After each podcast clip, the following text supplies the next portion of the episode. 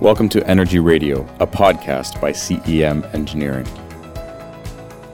Welcome to this episode of Energy Radio. This is episode 20 in our podcast, and today I'm joined by David McMillan of uh, City of Toronto. You are a, a program manager in the Environmental and Energy Division, is that right? That's right. yeah. Excellent. Well, thank you for joining us. Um, Thanks for having me.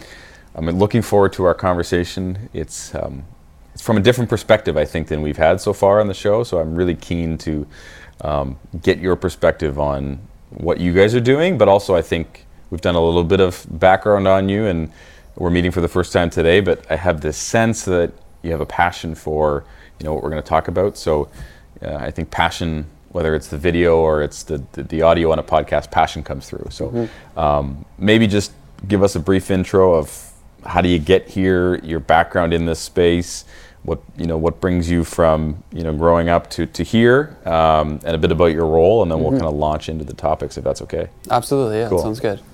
Yeah, I mean, for me, you know, my undergrad was in applied sciences, and uh, sort of around fourth year, I was studying uh, uh, genetic engineering of bacteria to produce hydrogen. Okay. And I was getting really into the idea of you know combining sort of environmental, you know, the environmental benefits of applied science, and they got me down this path of renewables and, and technology. And so after graduating, not wanting to work in the lab for a bit, working a couple of part-time jobs, I decided to go back and get my master's in urban planning. Okay. Seemed like a practical way to kind of put my passion for energy into practice. Um, and I've always been really interested in sort of city building and urbanism. Okay. So went back, did my master's, and about partway through, I, I did a study, uh, an internship essentially in Germany Oh. at a university in Stuttgart, and they were doing community energy planning sort of years ahead of where we were in Ontario.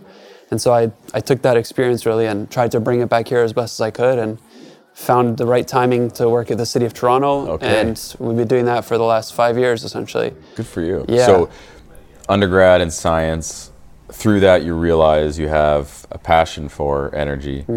Um, you take that, you add, I would say, add to it, or augment it with your um, kind of planning perspective, and then you add to it again with with your European experience. Is that that a fair kind of building of your your resume and it's interesting. I've done a lot of work with European technology providers, particularly biogas, and so we've you know our roots are back in Europe, and we've always held that notion that they're kind of ahead of us. But you you saw that as well. Absolutely, yeah. I was getting some first-hand experience working with a, a team of, so they're at a university, but they were doing some very practical work. Okay. And actually sort of designing mostly district energy systems for uh, small small cities sort of around Stuttgart, um, anchored by you know biomass plants right in the right in the urban center. And I I kind of I looked at that and I thought, why aren't we doing this? You know, locally in Ontario, and there was, you know, there's obviously a number of reasons that I've come to understand. Yeah. But I mean, it's clearly not a technology problem. Okay. Um, you know, they've been doing this for a long time in, in Germany, and I thought we need to at least be thinking along this approach, you know, local energy systems. And Let's unpack that for Yeah. a minute. That, that so, wh- give me an example of like what's a comparable city in terms of size. So you said it was small cities around Stuttgart Yeah. that are putting in D district energy DE around biomass. Mm-hmm. Like, is this a a Burlington sized city? Is it a um, Fergus or you know Aurora? Like, wh- what's the what's the comparable? yeah, I would say put you on the spot. Bur- Burlington's probably a good example. Okay. They have, uh, I, I forget the, the population numbers, but they have, you know, a downtown core, right? And you know, most European cities they don't have the, the higher, taller buildings, but it's quite dense. Yes. Surrounded by what you'd see here, right? But more dense versions of our suburbs. Okay. But even at those scales, they're making district energy work. So they, so they have the density, um, but energy prices being what they are, you know, th- there's they can sort of make those upfront investments with thermal networks. Yes. Uh, you know, to supply low carbon heating to even single family homes. Yeah. Um, and uh, it's w- the project we were actually working on was actually taking heat off of a primary loop uh, that was higher temperature, and and serving you know sort of uh, lower density single family homes from that primary loop. Cool. And so th- we're not there yet here, but I mean that's I think where we're going. You know, lower temperatures, right? Lower carbon. Yes. Yeah, and uh, so again, that- we're kind of seeing the future a little bit, uh, and, and how they integrate renewables at those lower temperatures. So you said you you you did a bit of an assessment of why it was working there and why it hasn't taken off here. Is there is there one or two gaps you know that that we have or we're behind here or we don't have this or what was your assessment of why we're not doing that here? I mean, one, one thing is the, the way they plan their cities. It's Okay. kind of more amenable to those sort of networks because of the you know the upfront capital costs. You want things to be dense and have Yes. that mix of uses. That really helps. Higher energy prices there really Okay. are a strong motivator to look at alternatives to fossil fuels, right? Yeah. Um, but then, eh, you know, just, just in terms of governance as well, like there's some things that don't translate well. Um, we just have a very different approach to, I think, thinking about uh, sort of uh, local energy solutions. Right. Um, so, but I think we're headed in that direction. Okay, yeah, Um, and yeah. I, I learned a lot that is translatable, but you know, like anything, it's you know, there has to be a lot of interpretation to, to sort of transfer that policy or that approach. So there's kind of, if I hear you correctly, three things. One is just that the cities are denser. Just Yeah. you know, 100 years ago or 200 or 300, whatever they, they made them denser. Mm-hmm. Um, y- the reality of the, the the pricing of the commodities. But then there's this mindset shift. Is that right? That that, Mm-hmm. Yeah. w- that you are starting to see, but there's a gap in. there- There's a there's a mindset in Europe that we're moving towards, but we're not there in terms of community energy. Yeah, I think so because we're uh, we're very much here more about you know uh, business to business type relationships, right? Over there, there's a lot of senior level of government support to do these things, whether the utilities are owned by government or not. Hmm. I there's a see. lot of investment from from government in these types of systems, whereas here it's really about you know the, the opportunity for businesses, I think, to capitalize on that trend, and we're starting to see that, which is great. But but uh, government sometimes plays a role in accelerating things. and Yes. we're not we've been kind of up and down with that in Ontario. Yeah. Um, but I think ultimately we're seeing in Toronto at least businesses starting to you know move in that sort of low carbon energy developer business model we call it. They're Yeah. going there anyways. Okay. Okay. So it's it's positive for Cool. sure. Mm-hmm. So you said about five years or so now with the city of Toronto. Is that Yeah. right? Yeah. So talk to me about your role, what you're focused on, um, kind of what your mandate is in Mm-hmm. your role. So my, my main job has been to build a relationship with city planning. Uh, Oh. So so city planning, you know, there's a division that deals with all aspects of new development in Toronto. Okay. And so my role has been to connect energy at every level with the city planning division. So Okay. from you know broad official plans that cover the whole city Yeah. to sort of neighborhood plans. So that's when we do community energy type plans. Yes. Right down to individual buildings. Okay. We do all the compliance review for our Toronto Green Standard Oh. on behalf of city planning. So, Okay. so w- it's been about basically energy. We don't own any assets. We're not responsible for sort sort of a, a process within the city. So it's about what could we attach ourselves to, to kind of give us some something tangible. And city planning, nothing gets approved without going through them. Right. So it's about adding in those energy pieces and getting the industry to kind of think about that as they're doing their typical sort of development, right? Right. So, Uh, so your your mandate is really to be a facilitator for you know responsible energy development. Yeah. Um, I maybe don't have the phrasing perfectly, but but- and then your specific approach is you know seeing the planning department as a key gate in terms of development, and so you're really focused on you know kind of latching onto them and, and making sure that energy is in the back of their mind with everything n- or m- maybe not even the back front of their mind in terms of everything that happens right Yeah. So that was one main thing. The others, we do a lot of our own projects as well. Oh, So yes. we've done we've done a couple of uh, district energy projects, combined heat and power. So we we lead by example as the city, and Yes. we learn from that to kind of. Um, craft the right policy framework so, for the industry to respond to right Okay. so we, we want to be policymakers based on practice Oh, so yes. so we so we learn from the projects that we do so we get it right when we kind of push the industry to do that okay um, and that, that's a big part of the city's role is sort of leading by example. Yeah. Uh, doing things that maybe the private sector uh, isn't quite ready to do on their own. yeah Um, learning what works, what doesn't, and then then trying to scale that up as best as possible. Yeah.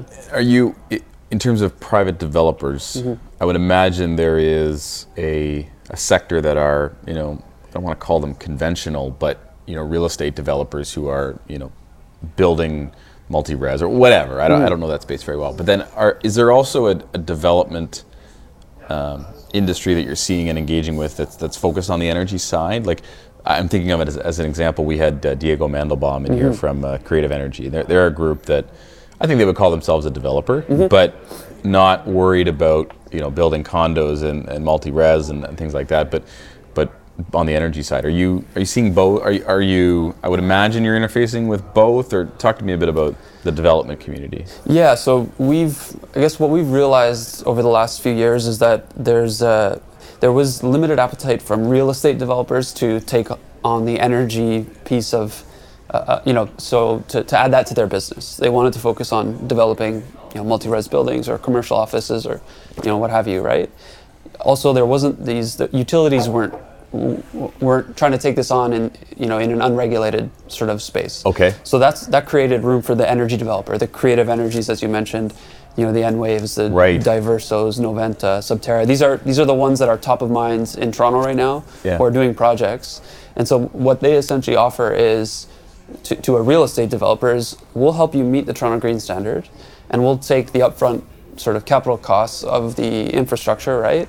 And, and you'll pay us back, or your condo board, whoever you pass it on to, will pay us back over time. Yeah. Through an energy services agreement. Yeah. Which is very standard in the industry. It's Yes. just that we're n- not necessarily for multi-res buildings and things like that. So so that's the energy developer business model, which kind of it, it helps in the absence of a you know in the absence of like you know a, a, a true business case for renewables today by extending it over 20 or 30 years you can kind of make the business work Yeah. um, and developers have to meet the Toronto Green Standard. Like, Okay. So, so it's kind of a, a bit of a win-win. There's a premium cost, but I mean, you know, it, it, it's cheaper for them to go with a, an energy developer probably than to try and learn how to do this themselves. For Yeah. the most part. and and that piece about learning how to do it themselves and and we, we talk about it in in industrials about you know core competencies right we uh, we work for a lot of food and beverage and and for them making their product whether it be a soft drink or you know a tissue or some kind of commodity or some kind of consumable what i meant sorry um, that's their core business right Yeah. E- energy's not and i would Exactly. imagine you're seeing the same thing with with you know people who are developing or building or operating you know high res high high rise you know buildings versus they say that's not my core business right that, that's that's a Absolutely. penthouse on the roof that I have to deal with you know that kind of thing You- you- you're seeing some of that Absolutely. Definitely, for sure, in the residential space, uh, and and more specifically condominiums, because that you know the ownership model there is you know you build and you you, you sell you, you don't hold that asset, and so you're the developer you exit. So there's there's no real incentive to invest up front. Some are better than others. Don't get me wrong. They, Yes. they do it as part of their brand. Yes. But I mean, fundamentally, uh, you know, that's something that's left to non-professionals to do. So our advice to, or, or whenever we have the opportunity, we, we like to say that focus on real estate development, absolutely. But uh, you know, think about sort of the, you know, what legacy you want to leave, uh, and and what that could look like if you were to partner with uh, an energy developer who can stay around and, and make sure that that asset operates well uh, Yeah. in specific to energy because you know for, for purpose built rental for commercial office and especially for institutions like universities and hospitals that they'll have sort of on-site energy management and professionals dedicated to that Yes. and they're motivated from a bottom line perspective anyways Right. but it's primarily residential and more specifically condos that we're pushing hard to think about that business model cool Yeah. cool yeah and and that developer like the creatives of the world that energy services provider do, like what you, you talk about extending the time horizon Mm-hmm. Uh, is it because they have a different capital model or is it is it more a picture of kind of vision of the future Wh- what do you think is allowing them confidence to extend their, their model which allows them to justify the front end capital of, of district energy I, like I think the probably the, the one thing that stands out is is that most of these energy developers, if not all of them so far, are all backed by large either pension funds or private equity firms who Okay. um, they're big enough that I think they can they're willing to uh, sort of get returns on a you know l- less annual returns or, or look out at a longer period of time, uh, thinking about sort of a, just a stable operating asset. So, so they're not expecting you know 15% returns like you know a condo developer would be right Okay. sell and get out. They're in it for the long term, so uh, I think that helps a lot. Yes, yes. Because there there would not be quick returns with you know c- setting up a new district energy system or Right. e- even a new. There's, there's a, still a cost premium for renewables. We're not at the point yet where that's the default, right? Right. So I think that really helps the way they're set up and who funds them. Essentially, it makes a lot of sense. okay okay Um, you know, I, I haven't you know dug into that business model particularly, but Sure. it- that that to me is the big difference between them and, and, and perhaps others is that uh, th- they, they've set up their business in a way to kind of uh, Yeah. look out 20 or 30 years, and Cool.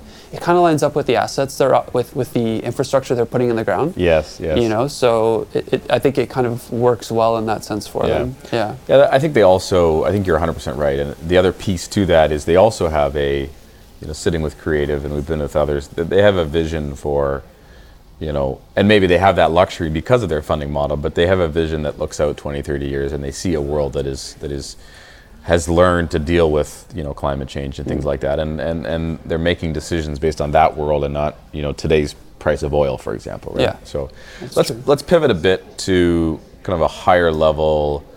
Talk to me a bit about you know city council.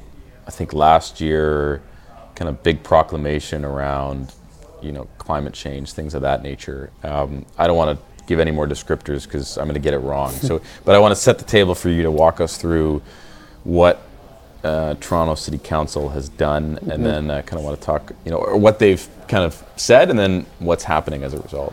Yeah, so back in back a few years ago in 2015, basically after Mayor Tory came back from uh, Paris, right? Okay, Which yes. Is one of not the most recent, but one of the more recent uh, cops, right? Yes. Um, he, you know, it, it was it was sort of his big kind of moment uh, in terms of climate uh, after after being elected uh, to kind of set the set the stage for what Toronto I think was going to do. And there was a group of councillors, of course, who was also very motivated to, to take that on. And they started the process of what would become Transform TO, or Climate Action Plan. Okay. And so, so that we- just, just to make sure Yeah. Mm-hmm. everybody, so Transform TO, that's the brand of your climate action. That's plan. right. Okay. So Okay, we've keep had going.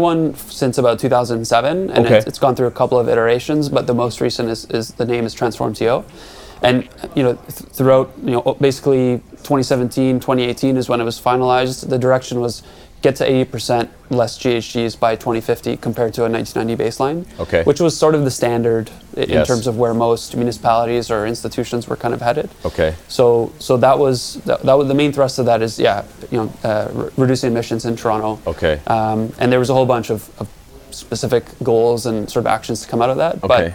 what happened in 2019, uh, again after sort of another, uh, just after coming back from uh, from Copenhagen and from London, Mayor Tory again and council members decided 80% by 2050 is is not good enough. You know, we need to be more aggressive, and so they declared a climate emergency and basically said we need to get to you know zero emissions earlier than 2050. So so technically it's net zero by 2040 or by 2050 with a with a sort of a stretch goal of 2040. Okay. Um, so that's the new, the most recent target, and uh, m- later this year we'll have the new modeling done to basically show what that's going to look like Wow. in terms of what needs to be done to get there. And I, I think the actions are not so different from what they were. Just we need to go further and faster. Yeah, yeah, yeah. Yeah. Mm-hmm. So, talk to me about net 0 I think that's one of those terms that can mean a lot of different things to different people. Yeah.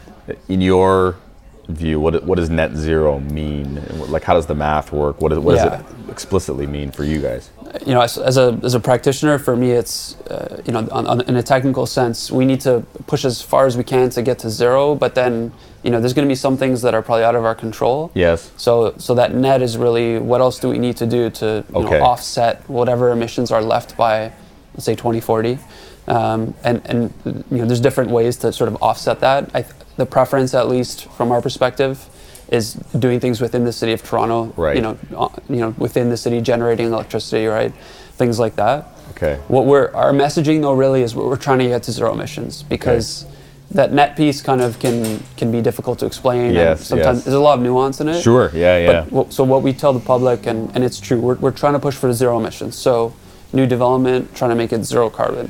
When you do retrofits, we're trying to, you know, So just to be explicit Mm-hmm. for you know, people who might be listening, net zero, zero carbon, whatever, we, you've set aside the, the the old approach, which was a percentage relative to a previous number. That that's this is just this piece of property, this city, this province or country.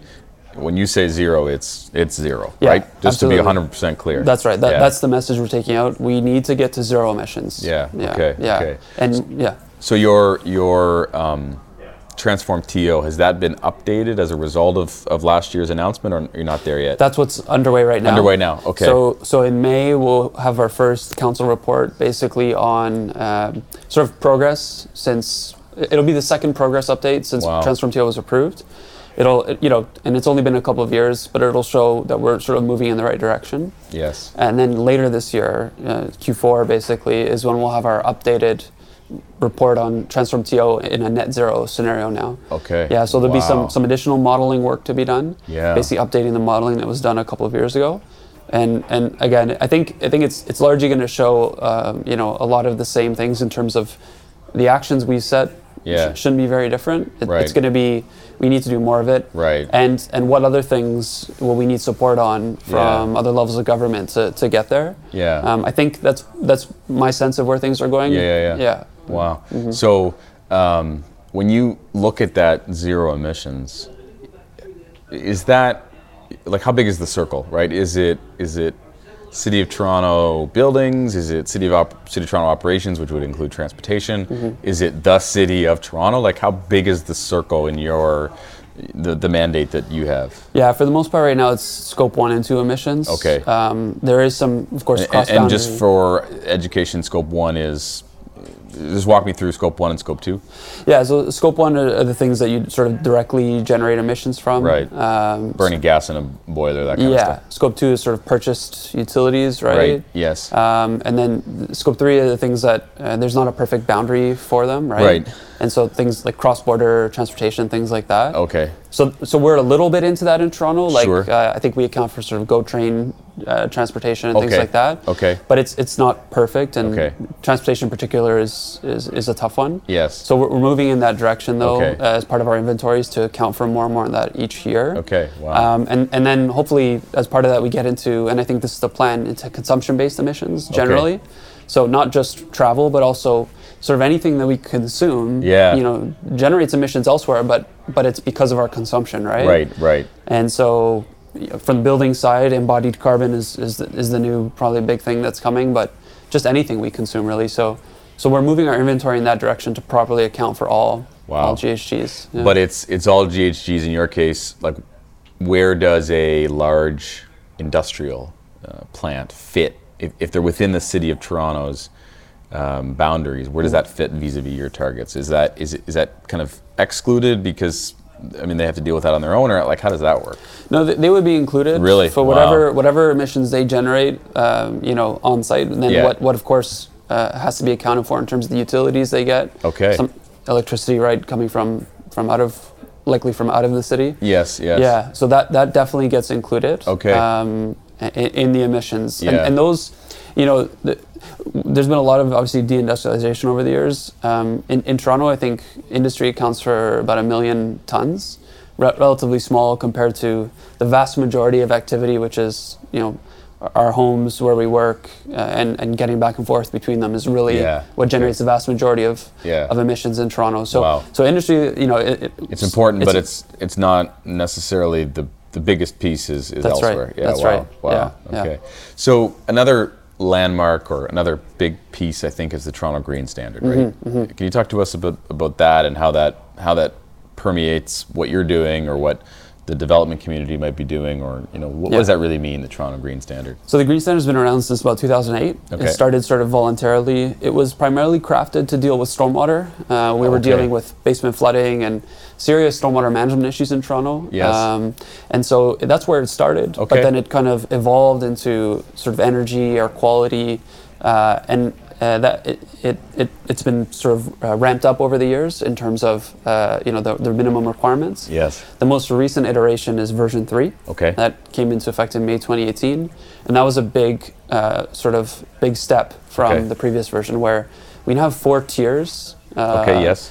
Tier one being the minimum, and then two to four being sort of higher tiers that, that step up. They're voluntary, but I mean, there, there are some incentives to kind of get there. But Okay. the bottom line is that the Toronto Green Standard is driving a lot of the activity we're seeing in Toronto Yes. because the requirements are, are hard as they are and going to get harder, any developer who's looking out several years is going to have to be thinking, at that time it's going to be you know I have to hit this this target. Yes. Um, so it's in their mind now, and uh, that, ne- that that's starting to change sort of how they op- run their business. Awesome. So Yeah. th- th- there are is there in the 2018 release are there element there are elements of it that are mandatory, right? Yes, yes. And is the sense that the the bar will as as deve- as the the calendar moves and as new developments come in, that bar for what is mandatory will continue to ratchet up. Is that Yeah. a fair assessment? Yeah, so the goal is basically by 2030, all new buildings will be net zero emissions. Okay. Is So that like tier four? Is that's that tier in- in- four okay, exactly? Okay. So so in the interim, every four years,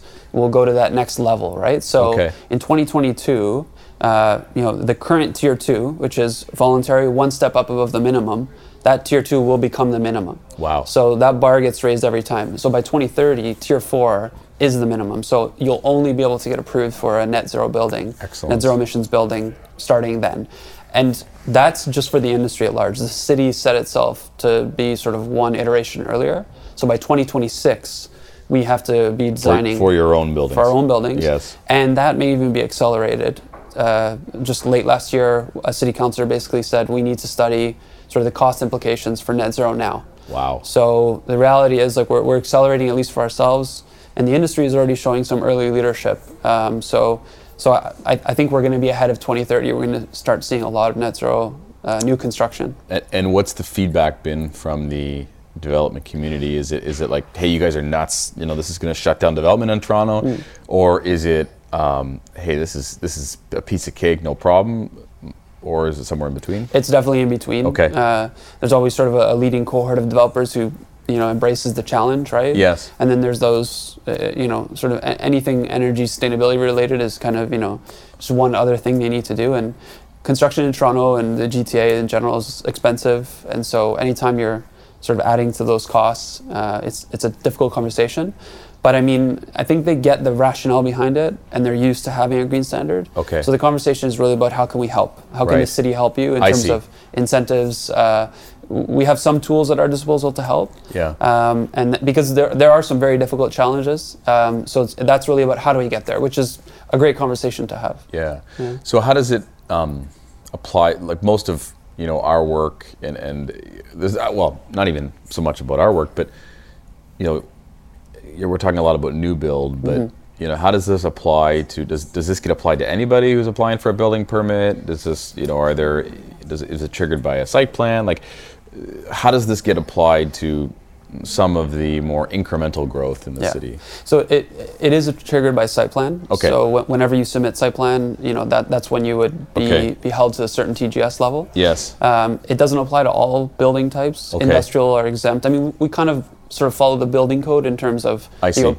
OBC in terms of what's exempt and what's not. I see. And then there's size thresholds that anything below 2,000 square meters doesn't have to do the full energy model. okay. So, so there are there's some nuance, but most of what we're building in Toronto, w- you know, last year 2019, we got 178 applications that we that came through our office. Wow. So, so 178. yeah, and Excellent. so we see everything that city planning sees. Okay. And you know, basically, we're about 200 and or, or so per year, uh, and so that that gives you a sense of, and, and that's just ones that are subject to, to TGS. So Okay. So Wow. there, there's a lot of app- activity, obviously, and so that means yeah, a lot of review to to do. Yeah. So so there's a small portion that are exempt, but the vast majority, yeah, th- there's some strict energy requirements that they have to meet. Cool. Yeah. And and to achieve those requirements, can you give me some examples of like what what are the kind of current sexy technologies or, or what's coming down the like what, what what are some of the it's one thing to have the standard and figure out how to meet it, but you know, let's get a bit more practical for a minute. What what what are some of the things they're doing to get there? So, so the TGS right now has three specific. s- Since January first, twenty twenty, everybody now has to meet these three absolute targets. Okay. Which are there's a, a total energy use intensity, there's a, a GHG intensity, and then there's a thermal energy demand intensity, Okay. the TEDI. So, for on the on the, the TEDI is really about your envelope. Okay. It's, it's independent of the heating source. It's really about how good of an envelope do you have. Right, So- right. so on that end, the innovation we're starting to see is you know lower window to wall ratios, you know triple glazed windows, continuous insulation, accounting for full accounting for thermal bridging, right? So so there's there's an architectural element to Yes. start is how you design that building matters a lot in terms of will you get to that sort Okay. of teddy requirement and that's probably the hardest one Is it? because Okay. for two reasons one you know the supply chain for things like triple glazed windows the trades for like continuous installation those things are not fully developed here um, and also architects typically haven't been involved in, in energy modeling for, for most buildings in toronto uh, so having to bring them in earlier to work with the energy modeler is a big Okay. shift in terms of how the developer runs their their process right Okay, so so wow. that's a real challenge for us, and we're we're doing a lot of sort of outreach to the to the architecture industry to kind of say you need to start getting involved early, right? And so they're what you're saying is they're used to coming up with this beautiful building, you know, getting it to a certain concept, Mm-hmm. you know, getting permitting, and then kind of worrying about the energy modeling when you got to size the boiler. kind of thing. Yeah. And, and you're you're saying no, no, no, no. You got to bring that team to the table here because you're not going to get past first base with us unless you can prove that you're not letting all this heat out into the atmosphere, basically. That's exactly it. Uh, it it's you know w- there's always been talk about integrated design, but we're we're truly having to go there. yeah. Wow. Um, okay. It'll make the process easier the earlier you engage. It's Yeah. just that adds some soft costs, right? There are fees to deal with, but I think in, in the end you'll be better off by engaging early. Yeah. So so that's probably the, the hardest one today. Okay, and and so th- just a simple example. Does that mean we're going to see? You know, you, you drive in Toronto and many urban centers, and you see these gorgeous, you know, all glass skyscrapers. We're Mm-hmm. going to see a change in, in in what those look like. Is that Yeah, definitely on the residential side. Okay. Um, on commercial office, there are some. sol- you- You'll start to see maybe triple glazed curtain walls. We're seeing some of Okay. that. That may not get you all the way to a tier four level teddy, right? um, but for, for now we're seeing some of that. But definitely we're going to start to see more proper walls, Okay. like uh, with punch windows as opposed to you know uh, a window wall Yeah. construction Yeah. uh, and spandrel. Like th- those, we'll start to see actual actual walls with Yeah. with with smaller windows. Um, so true assemblies, you know what I mean, Right. rather than just sort of component pieces. Yeah, So yeah. so that's that affects the architecture and also the trades. Like I mean. Right. We, we don't build a lot of walls now, right? It's all Right. sort of precast stuff. But Yeah. there, anyways, that that's that's one thing that we're, we're starting to see some innovation in from some some smaller projects. Yeah, But that's cool. where everything is going to have to go. Yeah. Cool. Yeah. Wow. wow. So that's Teddy. Yeah. There's two other components as well. Yeah, so EUI, uh, you know, most people are familiar with that. It's a, sort of a, a metric that's been around for a long time. Yes. And you can't build anything now that doesn't have efficient equipment. Right. You can't even spec inefficient equipment. Right. So EUI, I think, is pretty easy for most to meet. There are some for residential and commercial, right? Yeah, There yeah. are some archetypes that are have their challenges, right? Yes. But we have flexibility where, if we're dealing with a lab, Yes. like a wet lab, Right. we're not going to hold them to obviously an EUI that is similar to something like a you know a residential building, right? Right. Right. Um, but but that one's pretty straightforward. I think the GHGI as well. uh, w- It's th- that's a new target for TGS. We haven't had anything like Okay, that before. okay. But there's a lot of zero carbon technologies that are available, right? Yeah, yeah. Basically, it means it means a heat pump uh, coupled to you know to some kind of uh, low carbon source, whether it's the air, the earth, uh, you know, sewer heat. Yeah. But but that's sort of in terms of the trajectory of what we're seeing. Yeah. it's- we're basically electrifying buildings. Right, uh, okay. and coupling it with a low carbon heat source. And and when you're electrifying, it's more a heat pump as opposed to an electric boiler or something like that. Is that Electric boilers are an option for Yes, sure, um, yes. and that may be how some have to deal with the peak. Um, Yeah, okay. But w- we're not at the point yet where that's sort of you have to do that. Okay. Um, for now, tier one and to a certain extent tier two, you can probably get away with really efficient conventional equipment, provided you have a good envelope. Yeah. Um, but but eventually we'll be going to a point where it's all it's all sort of heat pumps and uh, you know supply or district energy systems could be supplying a lot of your, your heating and cooling. So I think that's the direction Cool. for sure for tier three and tier four. Now, what do you make of? And maybe this is uh, this wasn't in our prep notes, but when we when you talk to so previous podcasts, we've had folks from Enbridge Gas, and and so they're, they the the big stat they love, and I, I I quite like it too, is you have an energy electricity infrastructure of twenty five thousand megawatts in Ontario, and you have a gas infrastructure of about eighty and so when they hear electrification, things like that, they, they totally acknowledge that that's, you know, we need to get to that GHG, you know, um, intensity piece. But they, they say, well, how is that, how are we going to move from 85,000 megawatts, you know, how are we going to move that onto the 25,000 if, if it's all done on a wires component? Like, how, how do you guys look at you know heat pumps, electric boilers? Now you have another infrastructure challenge, right? In terms of you know your the company you own, Toronto Hydro, how they're going to handle that. Like, eh, where do you guys? Uh, this is totally out of left field, uh, not on the notes, but what do you? Where are you guys at with that? Yeah, no, those are some serious issues that we're grappling with. You know, electric vehicles as well. Bingo.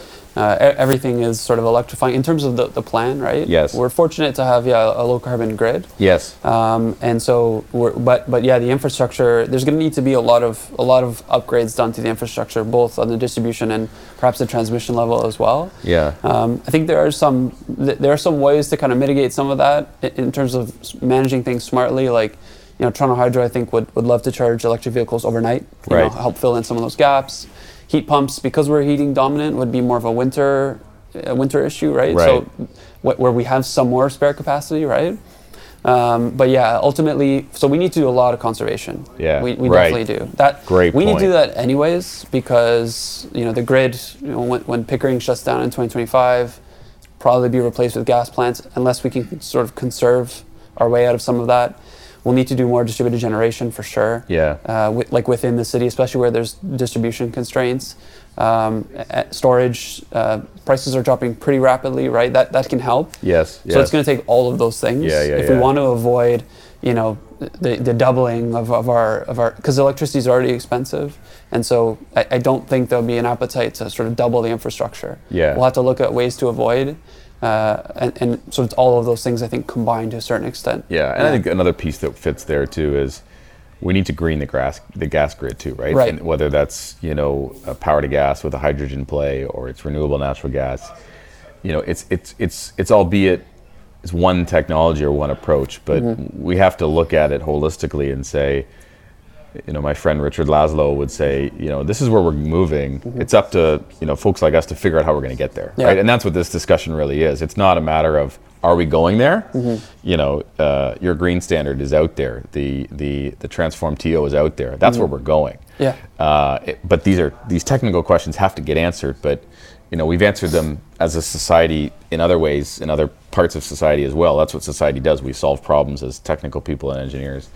Uh, but I do think in this case we have to have a really broad uh, portfolio approach to to how do we answer these kind of questions. I right? totally agree. And you know, we're doing s- we're doing an RNG project, a couple of them now in, in the city through our, our sort of our, our not at landfills but at our organic uh, collection facilities. right. Yes. and injecting essentially renewable natural gas into the into the Enbridge pipeline. Yeah. And so there's there's there's some capacity for that. I think with, with RNG, my sense and from what I hear from Enbridge is how much can we can we reasonably do? Not only because of how much uh, how many sources are available within sort of a, an area, but also like the infrastructure needs some changes as well. I think to Yes. accommodate that. So I that definitely is going to happen in my Yeah, mind. yeah. So again, uh, like Transform TO, probably the, the the ultimate thing that came out of it was you know that typical waterfall sort of diagram or that wedge of all the slices of things that have to go in to get to that you know at the time 80% and now net zero. Yes. Y- It's going to be e- every single thing. Like, Right. There, there's no reason to discount anything at this point. Right. Yeah. Right. Yeah. It's it's you know, and I think we w- in this province we've always had an electricity first mindset, just because we've been so hydroelectric dominant, you know, Sir Adam Beck and things of that nature. But and so sometimes I think we get into that friction of electricity versus gas or electricity versus thermal, but you know, th- there, there's too much of a crisis. We just got to set that aside and say, you know, everybody's going to have a chance to compete here. Uh, let's make sure we're looking at the right metrics to evaluate it. Let's let's let's compare apples to apples. But everybody's going to have a chance here because it's a big problem and we got to solve it, right? and we're growing. Like it's you know uh, the GTA uh, and you know Toronto last year added eighty thousand people. The GTA was well over hundred thousand. Yeah. I mean, yeah, like the pie is expanding. Yeah. So let's let's not hold ourselves back. Let's innovate, right? Uh, but I think there's room for everybody to kind of play. Bingo. As long as we all ascribe to the same ultimate goal, then that's what matters, right? Right. But yeah, again, no reason to discount anything at this Yeah. point. So back to these tiers for a minute. Are, are we at the point where we have like tier three or tier four buildings, you know, being developed or built or in operation, or how how far are we progressing towards that? Yeah, so because version 3 only came into effect in 2018, Right. nothing built under that standard yet, under that version. Okay. It's, it's just too new, right? And Right, sure. Anything that would have submitted site plan, even in early 2018, it's probably still a couple years away from being built, Yeah. just the nature of development in Toronto. Understood. But there are definitely buildings that, that are performing at those levels. Oh, yeah? Yeah. Okay. Like you know, we up at, at York University, the new McEwen uh, Center, which is an extension of the Schulich School of Business. Yes. Um, that building is performing at tier three levels Okay. in terms of TEDI and EUI, and I think it's at close, if not there, for carbon at tier four. Really. So again, the- And that's it's- based on actual operating data. yeah, yeah, Wow. that, that's what we've seen on some initial data. Okay. Um, the reality is, like, there's probably many other buildings. It's just that because they weren't, uh, w- we didn't model those buildings under version three. Right. We don't know for certain. But I Yes. mean, w- there are buildings out there that, uh, you know, pr- probably at some i- leading institutions who Yeah. are already at that level because they're motivated to do it. Yeah. We are starting to see applications for, for tier four buildings. Uh, the one that comes to mind is the George Brown College's Arbor building, which Okay. is on Queens Quay. Okay. Oh. It's going to be a mass timber building. You know, i- it's, it's going to have base. It's going to be a research institute for mass timber. But then on the on the energy side, it's going to be, uh, you know, it's going to use deep lake water cooling. It's going to have solar PV. Uh, you know, a lot of the heating loads will be met by heat recovery. Yeah. So it's, it's doing all the things to that we believe it's going to get to tier four. yeah. Uh, and we're, we're starting to see more that we haven't formally sort of reviewed them yet, so we know they're tier four, but they, they're, they're on that path. So, Cool. and again, it's, it's mostly the institutions. Yeah, yeah, yeah, yeah. universities and colleges are really Sure. leading in this space. Yeah, I was two, two things on that. That, that last piece, I, w- I was at a you- you- uh, it's the I- International District Energy Association (IDEA). Uh, they had their campus. They have two conferences a year, and the campus one is, is primarily schools and some hospitals, but primarily schools. And what struck me was these, you know, these directors of utilities and, and people of that, or VPs of energy, th- you know, tho- that kind of place on the org chart are most of the people who are speaking and giving presentations. And the pressure that they get with the new crop of students every year Yeah. saying, What are you doing with my campus and my tuition dollars uh, and my parents' donations? What are you doing to move the needle, right? And these students come in fresh. They don't have a concept of what has been done over the last 20 years to make York University the campus it is today, for example. All they care about is what are you going to do tomorrow? Yeah. You know, to, and, and, and if you're not going to do something tomorrow, I'm 18, full of piss and vinegar, and I'm going to, you know, take some activist approach here and get something done. Yeah. Um, I, I just, I'm, I'm baffled by, or I, I, I'm not baffled, I, I get it. What I guess I was ignorant to the, the challenges that they have, you know, and the reality that they have. That's it's, it's Agreed. quite something. Yeah, no, like uh, all- all- you know, the universities and colleges. I've been I've been sort of working with all of them very closely lately because uh, different contexts, but we want them to succeed because Sure. uh, the buildings will be different. But it, but if they can succeed in getting to tier four net zero buildings, that will I think help the industry at, at large kind of move along in that direction. Totally, yeah. And they're all doing. They all they all have sort of low carbon action plans. They all have projects that are underway or or planned to get to net zero. They're doing steam to hot water conversions of their thermal networks. They're integrating renewables. They're, they're all doing it. yes. And so so it's really exciting. And you know that's something that I think you know we're interested to, to showcase as well. Cool. And uh, yeah, th- we want them to to succeed not only. You know, because we're at the city and we want them to meet the TGS and transform Right. to objectives, but also because like you know I, I only graduated from York a few years ago, and it's like I see a huge opportunity to educate the next Bingo. class of uh, to educate the next workforce to be in energy and, and high tech space to attract talent, right? To kind of to, to kind of have that. To, to innovate, right, and, and build on the success we already have with Yeah. both secondary here Yeah. for the next generation, um, as well. And, and the beauty about an educational institution is you can learn right on your campus with a real project. Yeah. You know, the living lab experiential education component. Yeah. I think there's a huge opportunity there. Like I'm, I'm really that, that to me is a win-win Yeah. if you're a university today. Um, so, so I think they're, they're going that direction for sure. And, and part of my role lately, anyways, is to is to help them do that. Yeah, I'm glad I'm glad you're seeing that because I, I graduated from Mac, and Hmm. it was about five years after I graduated was the first time I was in the steam plant uh, at the campus. Hmm. And as a mechanical engineer, I lamented. Now I could have you know taken ownership of my own learning and figured out how to get my butt in there too, but. You know, here you have this beautiful steam plant, Mm-hmm. and it took me five years post graduation to actually go there for the first time, right? Mm-hmm. So I think that experiential learning thing, and at Mac is the same way. It, it is changing. It is Yeah. getting better. Yeah. Totally. Um, you mentioned uh, previously about George Brown's Mm-hmm. new building, and you used the term mass timber. Mm-hmm. I think I know what you mean, but but explain that to me. Yeah. So It's like log cabin kind of stuff. Like what? Well, yeah, I guess I guess it's like the modern version of that essentially. Oh, okay, yeah. okay. So it's I'm not like a you know an Sure. expert on it, but there, there's different types of mass timber construction depending on is, is it a beam, uh, is it a, is it a wall, is it a floor? Okay. But but essentially it's construction with wood. Yeah. Um, ma- ma- you know, there's there's there's CLT and there's you know glue lam, which is Yes. lam. There's all kinds of you know nuance, but but just generally speaking, it's construction with wood and as opposed to concrete or steel. yeah, Okay. and, and the driver there is really embodied carbon, uh, Right. which is which is the the carbon associated with manufacturing things. yes. Um, so so wood, and there, there's always nuance, but wood is generally speaking lower carbon than concrete and steel. Now there, there's all kinds of innovation happening with, with concrete and steel to kind of bring down those carbon footprints, but I mean wood is also something that sequesters carbon, Bingo, right? yeah. So there's a so there's a so we're seeing. Again, all the colleges and universities pretty much have a mass timber building planned. Okay. In fact, they're pushing OBC to have relaxation of the six-story limit. I Okay. think they're pushing to about 12 stories. wow. Yeah, uh, and so that's gonna happen. That's another thing that we know is gonna happen. The thing is, like, we hope it can also spur like a lot of activity in, in Ontario. Um, right now, it's all coming from BC and Quebec.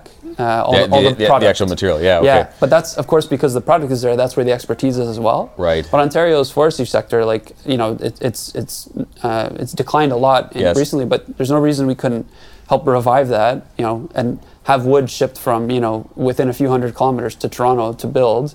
Um, and there's a lot of local economic benefits to, to having that back. So. So that's part of the benefit of, of moving towards mass timber as well, is it can, Cool. can help the region as a whole. Yeah. Yeah. Yeah. Yeah. Wow. Yeah. That's hilarious. What's old is new again, right? Like Actually, yeah. that. You know, even I'm, I was thinking earlier when you were talking about um, the win- you know windows and moving towards more conventional walls. I'm thinking back to you know you go to New York City or any big city and and you have you know concrete and very small windows, right? Mm-hmm. We're going to see a it- it's probably going to look a little different, but we're going to see a bit of a return to that style of architecture as well. I would imagine. I think so. When, when you look at any passive house, I Yeah. mean, it's very easy to it's very easy to tell the, the difference in terms of the architecture, right? Yeah, The yeah. thing is, like, I think I think we've we you know the, the pendulum als- always swings back the other way. We Right. we went this whole route where everything has to be all glass, but then people put a couch in front of the window and, and they have curtains, and it's like Right. we don't you, you don't need all that light and solar gain, like Yeah. you know what I mean. So I Yeah. think we'll, we'll find that that happy medium. I Sure. think there's a lot of benefit to having Yeah. a really good envelope aside from energy in terms of you know quietness and you know air quality and, and things like that so Cool. um, I, I think yeah that, that's definitely a, a trend as well You mentioned some of the stakeholdering you're doing with universities and, and, and colleges. Um, what about different levels of government? Mm-hmm. Are you, are, you- what, what does it look like for the city of Toronto to work with the province or the, f- the feds and Mm-hmm. i- in, this particular energy space? as you can imagine right now the we, you know to be fair we don't have much of a relationship right now with the province Right. um, post 2018 you know cap and trade was cancelled Right. uh, that that we, we, we always have a relationship don't get me wrong Understood. but but things were you know maybe uh, uh, happening they were more accelerated under Yes. the previous government Yeah. And so for now, we're kind of just rolling with it. You know, Okay. uh, conservation programs were canceled. We had to deal with the fallout of that, and we're just kind of seeing how things progress. Ultimately, that will change, like with anything, but. For, for now, that's not really going anywhere. With the federal government, we're, we're kind of waiting for them to make their move in terms of new programs to yes. come out. Okay. Um, I guess post budget, we'll, we'll know a bit more. Yeah. But yeah. we, we expect some serious investment, you know, based on what they've said in terms of green infrastructure yeah. yeah. um, like whether it's directly to municipalities or through the F- through the Federation of Canadian Municipalities, yes. or or the Canada Infrastructure Bank. There's all kinds of, but but so far it's, the rollout's been a little bit slower than maybe we would have hoped. But Right. yeah, so th- with with the province, I think with the feds it's about the money. I think with the province, really maybe what we, we'll work with them on in any case is like authorities Yeah. we as a municipality like even as a big one we're as we have the same authorities as pretty much any other one Right. in A- ontario And that's in some ways pretty limited. yeah very yeah, much so yeah. and I'm not, I'm not s- you know there's there's different reasons why we would want more of it but in energy specifically you know the building code and the tgs there's always a tension there right Right. um, th- there's all kinds of things that make it one, challenging. one thing that we see is is uh, air permitting. You know, so if Mm. you want to move to biomass or things like that, there there's a bit of a void in terms of you know permitting that matches today's technology, right? Mm-hmm. Yeah. So there's um, that's that's a great way to shape it. You know, you got the feds with the you know money bag Trudeau and you know, the feds, and then you have the province, but uh, you need two different things from Mm-hmm. Yeah. from two different groups, right? That- yeah, That's A- exactly And it. at, at the same time, I'm getting the sense that at the same you guys aren't waiting right you're moving No. ahead you know It- you'd love to have their support but you guys are going to figure out ways to move ahead regardless We right? have to, and we're really fortunate in this city to have the staff complement that we do. You know, our, Yeah. di- our division is at least 80 right now. Whoa. Which, w- Wow. you know, that's huge for an environments and energy totally group. i had no idea Yeah. And so we're very fortunate to have that because it means we have the capacity to do a lot, uh, irrespective of, of what the other levels of government are doing. Yeah, yeah, yeah. There are some fundamental things that we can't do without their support, but Yeah. there's a lot we, we can do to move forward and to support the industry moving forward. Cool. So, so we're really, really fortunate. And Transform TO played a big role. You know, five years ago, we were maybe half of, uh, you know, we've, in the last couple of years, we've really added people because council's made the decision to fund this as a priority. Yeah, they're putting their money where their mouth is. Exactly. Yeah, that's exactly. awesome. Cool. Yeah. So it's a great time to be in that space. Yeah, yeah, Wow, this is this has been great. Uh, It's it's a it's a space of the energy world that I because it's municipal and it's you know largely less less industrial, more development. It's something that I personally haven't had a lot of exposure to, but you know it's a it's it's interesting when you get into stuff like you know mass timber and and the the wall c- the technical stuff we've talked about, but also the macro stuff in terms of I had you know it shows how you know focused on industrials I am is, is I had no idea. I, I guess I stu- stood back and I could see it, but how small of a piece that is in terms of your your whole picture at the city. So this has been great. Um, now you're clearly passionate about this. Are there are there other things we haven't talked about that you're like "Ah, I'd love to talk about this, or you know, maybe your own personal energy journey, or you know we, we got a couple minutes left. Anything else we've missed in this great conversation? Yeah, like in, in the prep notes, I was I was excited that there was a question about cycling because like Okay, I'm a okay. am a big cyclist. Yes. Um, you know, I'm big on transit too. Like I got here on the GO train. Yeah. But I mean, that's not for everybody, right? Right, right. But I uh, last year w- or two years ago, we, we moved from sort of downtown to uh, East York, which Okay. is so we're, we're about between 10 and 15 kilometers from work. Yes. And I bought an electric assist bike. Okay. And like just sort of transformed the commute, right? Cool. Uh, on my on my regular, you know, analog bike, let's Yes. let's call it. End of the week in the summer, I was kind of tired, right? Yeah, doing yeah. doing it was 20 to 25 kilometers a day. Yeah. And that electric assist, like it's it's fun. You still get exercise, and like it can replace a car. Like we don't have a car. Wow. And we can we can live car free in an area that is not downtown. Yeah. And I, I'm really bullish about the future of electric bikes.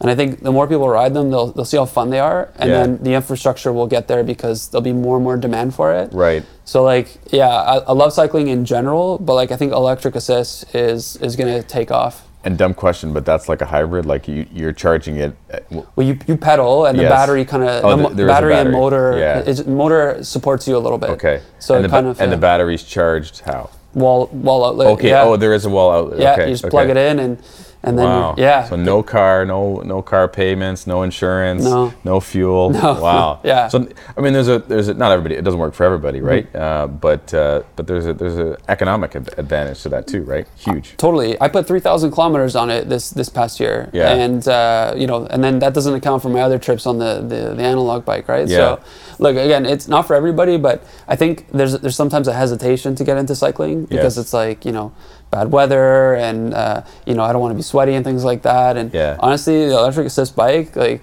I know I, I sound like I'm preaching here, but it's so much fun. And Yeah. I, uh, I would encourage anybody. That's cool. That's a huge way to lower your carbon footprint. Yeah. I mean, and Yeah. you don't have to do it every day No. and but it's it's something that I think people don't realize how fun it can be. Seriously, to yeah. be doing like you know, uh, you know, I'm keeping up with cars, right? Right, in, the, in right. the bike lanes, and it's like it's it's really fun. Oh, that's cool. Yeah. I, I'm glad we touched on that. We have a couple guys in, in our St. Catharines office, and one of them's here today, actually, Pascal.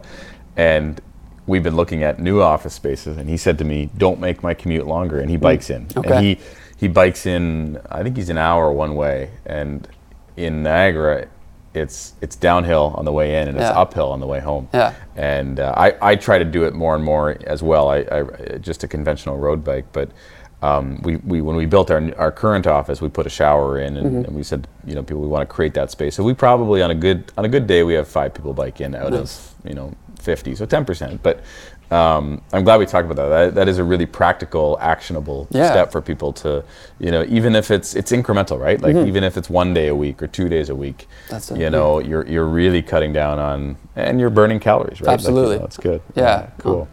Well, thanks, uh, David. This has been really, really fun. Um, the stuff we talked about, Transform TO, uh, your your green standard. uh, That's City of Toronto website pretty readily available for people? Mm-hmm. Absolutely, yeah, Yeah, yeah. okay. Transform2O has its own website, uh, a web page. Toronto Yeah. Green Standard does as well. We Awesome. have a, a community energy planning web page and a district energy one that kind of links Okay. to some other things Okay, as well. cool. Excellent. So it's, it's all it's all online for sure. Yeah, right on. And Yeah. Are your coordinates there, or can we can we link your coordinates in our show notes? And, Yeah, and definitely. I, I connecting can. people? Yeah, absolutely. I have a Cool. you know, my, my city email, of course, or my, my LinkedIn profile. is a Great Awesome. way, great way to reach me. Good. So. Well, we'll make sure we do that. Yeah. Thanks again. This has been. I really appreciate your passion for it and your knowledge of it. You're clearly in it day in and day out and Mm-hmm. doing a lot of good work. So, uh, thanks for comoming out of the city and spending some time with us. It's Yeah. really fun. Thank Thanks for you very having Mm-hmm. much.